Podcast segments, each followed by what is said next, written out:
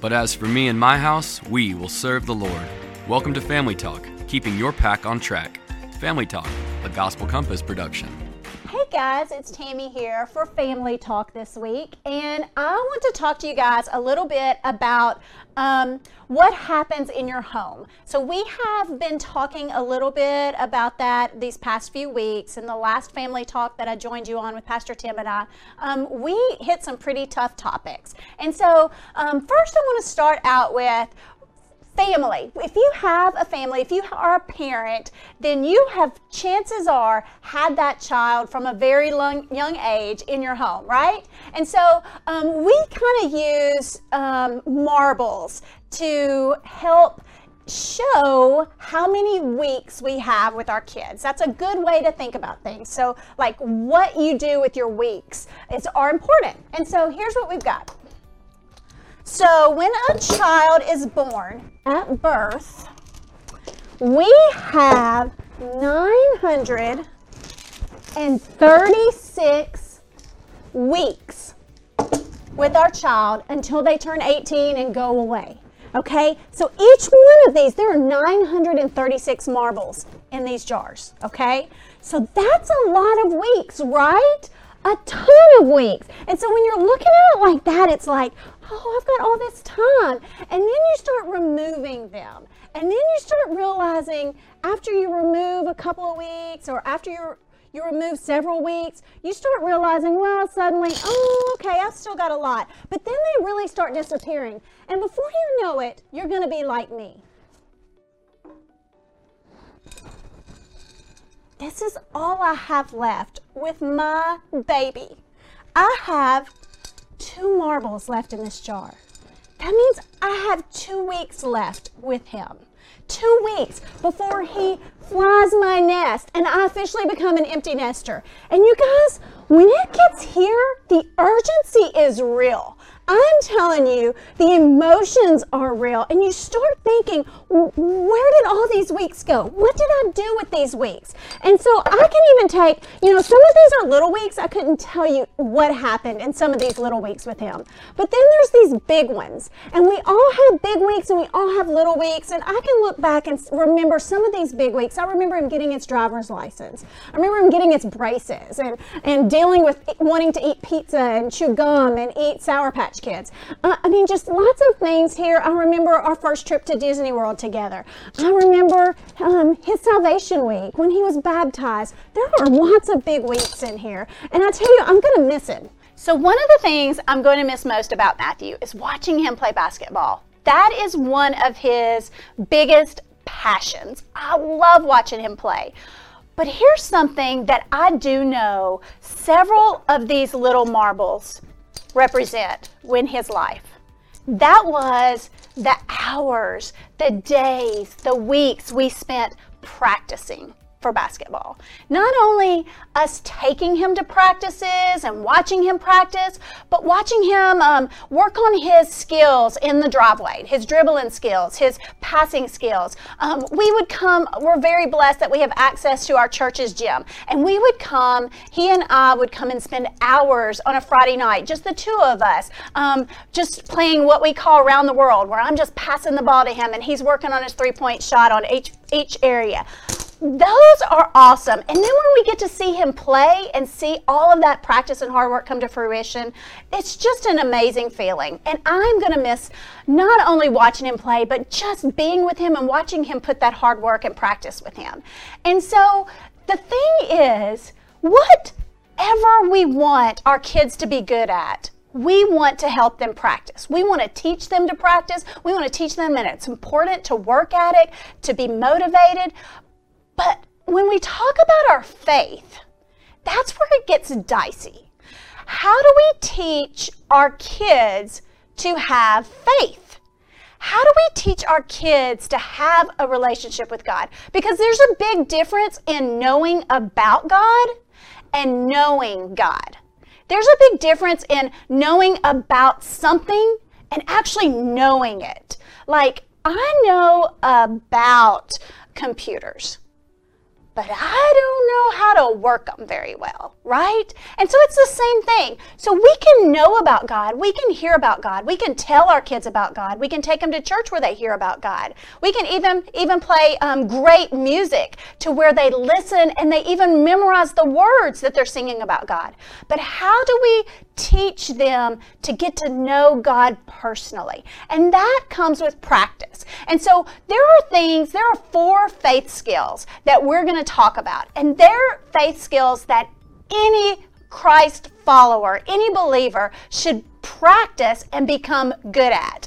And so they're going to help us all. And so we're going to focus on four faith skills. And so over the next five weeks, um, we are going to break that down, each individual skill, and talk about what it looks like in our home. How do we um, help our kids, whether they're eight years old or whether they're 18 years old, develop these faith skills. And how do we develop them ourselves? Because if I'm going to be honest with you guys, I'm going to be transparent and I'm going to tell you guys some of these skills I am not good at at all, which also tells me those are the ones I need to work at the most, right?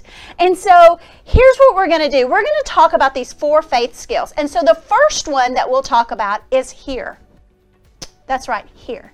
Um, hear is just basically listening to God's words. And there are so many different ways that we can hear God's word, right? We can read His word, we can go to church um, and listen to a sermon, a message, we can. Um, hear music, worship music, and let it fill our, our minds and our, our hearts. So it's basically just hearing from God through His Word, through his creation and through his people. Okay? So hear is going to be our first faith skill that we're going to focus on. The second one is pray. And that might sound easy, but for some of us, like me, that is not one of my best skills. I am awesome at when it's just me and God and I'm talking to Him, I, I'm telling you, it's great. But when I have to pray out loud and in front of people, I panic because I am not one of these eloquent prayers that can, you know, I mean, I've, I've heard some people pray and I'm thinking, man, I hope somebody recorded that because that could be like the next top hymn, right? We could be singing their prayer literally in church next Sunday and it would be awesome. So that's not me, guys. I don't have that eloquent speech or eloquent way of talking when I pray. Um, I just pray what comes naturally to me, and I um, I say um a lot. So when I pray, I actually say, uh, yeah, God, you know, I mean that's just me. So pray, helping um, connect to God through prayer and through talking to God, um, showing gratitude for who He is, for what He's done. Through prayer, we can be honest. We can say we're sorry. We can admit things that we've done. We can really just let it out there. And so, talking to God is that second faith skill we're going to focus on. The third one is talk. It's that simple. Talk. Talk about your faith articulate your faith um, with God. That's talking about faith with your friends, with mentors, um, and hearing them talk about their faith. Because one way that I have developed my faith a little bit better is hearing stories of the things that God has done in their life. And so when we talk about our faith and when we encourage our kids to talk about their faith, to be open and honest about how they're feeling and their questions that they have, then that helps them grow and understand and own their own faith. So the last thing is live okay? Live. So, live is basically worshiping with your life. Live is what um, it's learning to worship by living life in a way that honors God. So, worshiping God is more than singing songs, guys. And so, um, for a lot of people, that's just what we um, we we recognize, you know, when we hear the word worship, we automatically think of singing, but worship is showing God honor and just coming to Him and, and what we do with our lives, that everything we do should be worshipful to Him. Everything we do should honor Him. And so that's what live is. And so they are all very important skills that all of us should be working on, that all of us should um, make important in our lives and work on those and practice them. I mean, you know, I, I, look back at Matthew and he worked so hard with basketball. And you guys, he was told that he was too little. He would never be able to, to make anything. He would never be able to play for a team. He would never, you know, he was told so many things um, about why he couldn't do this. And, you know, and I think about myself. I tell myself all the time, I'm not good at praying out loud. I'm not good at this. I'm not, I can't, you know, some people can look up scripture so fast that they can beat other people who are Googling it to find it. That's not me. I'm not really quick with, with thumbing through the Bible and finding a specific scripture. That's not my gift. But you know what? It takes practice and it takes motivation. It ca- takes drive and desire to do that. And, you know, that's not something that it just happens overnight. That's something that, that you have to work on. And so we can't expect our kids and our teenagers to just have this suddenly want to pursue God, pursue a relationship, and seek His His meaning and His um, his guidance for our lives, for their lives. It's something they have to develop, and that's something we can help them develop. And so that's what we're going to be doing the next few weeks. We are going to um, have a session on hear, pray, talk, and live, and we're going to walk through that. I also have some great devotionals. If you're interested, message me. Um, at Promised Land Kids or Branch Student Ministry on Facebook, and I can make sure that we um, get you some materials, get you some information on what we have for all age groups to help with that. We have a great devotional series that goes perfectly with the faith skills that we would love for you to follow along, maybe even um, get with some other families and do that together. That would be pretty cool to hear from other um, adults and teenagers or kids uh, that they maybe it's good for for our kids to hear that others question the same things maybe they question or struggle in the same areas. It's always good to have those other voices. And so, um, one thing that um, when you're working on faith skills with your kids, that you've got to remember. Um, first off, is it's never ever too late to start. Whether you have 936 weeks and you're just learning how to do uh, prayer at the kitchen table, or whether you have two weeks. It's never too late to start helping your kids um, develop their faith skills. And another thing is, it's never too early to start. So that can start very early, helping develop those that healthy foundation of faith skills. Another thing is, you don't have to have all the answers. It's okay to say, I don't really know that answer. Let's look it up together. Let's ask someone else. Or maybe we should table that and come back to it um, a little later. Let's look it up together. It's okay to not have all the answers. Nobody, nobody has all the answers. And so that's okay to admit that. And our kids need to hear us admit that as well. Um, Another thing is you need to tap into your resources. Like I said, I have resources for you. Um, there's lots of apps out there. There's lots of blogs. There's lots of resources for you guys to help you um, help your kids develop um, and practice faith skills. It all starts with you. That's the biggest thing.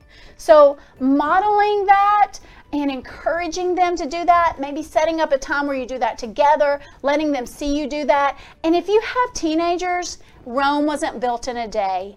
Don't pester them, model it for them, um, help them to understand that it's okay uh, for them to think the Bible is boring because at some point in our life we've all read different parts of the Bible and think, oh my gosh, what did I just read? I've got to go back and read it again because I totally zoned out. Um, it's okay for them to think that, but we need to help them develop skills to where they can um, have relevant Bible study where they can understand that God's Word can be exciting and it can be very relevant to their lives. So that's it. I just wanted to talk a little bit about faith skills and about what we do with every week because every week matters in the life of our kids. And so, whether, like I said, whether you have 936 or whether you have two, it's never too late to start or never too early to start uh, working on those faith skills with your kids. So, join us in the next few weeks as we work on this together and next week we will dig into hearing God's Word. So we'll see you later.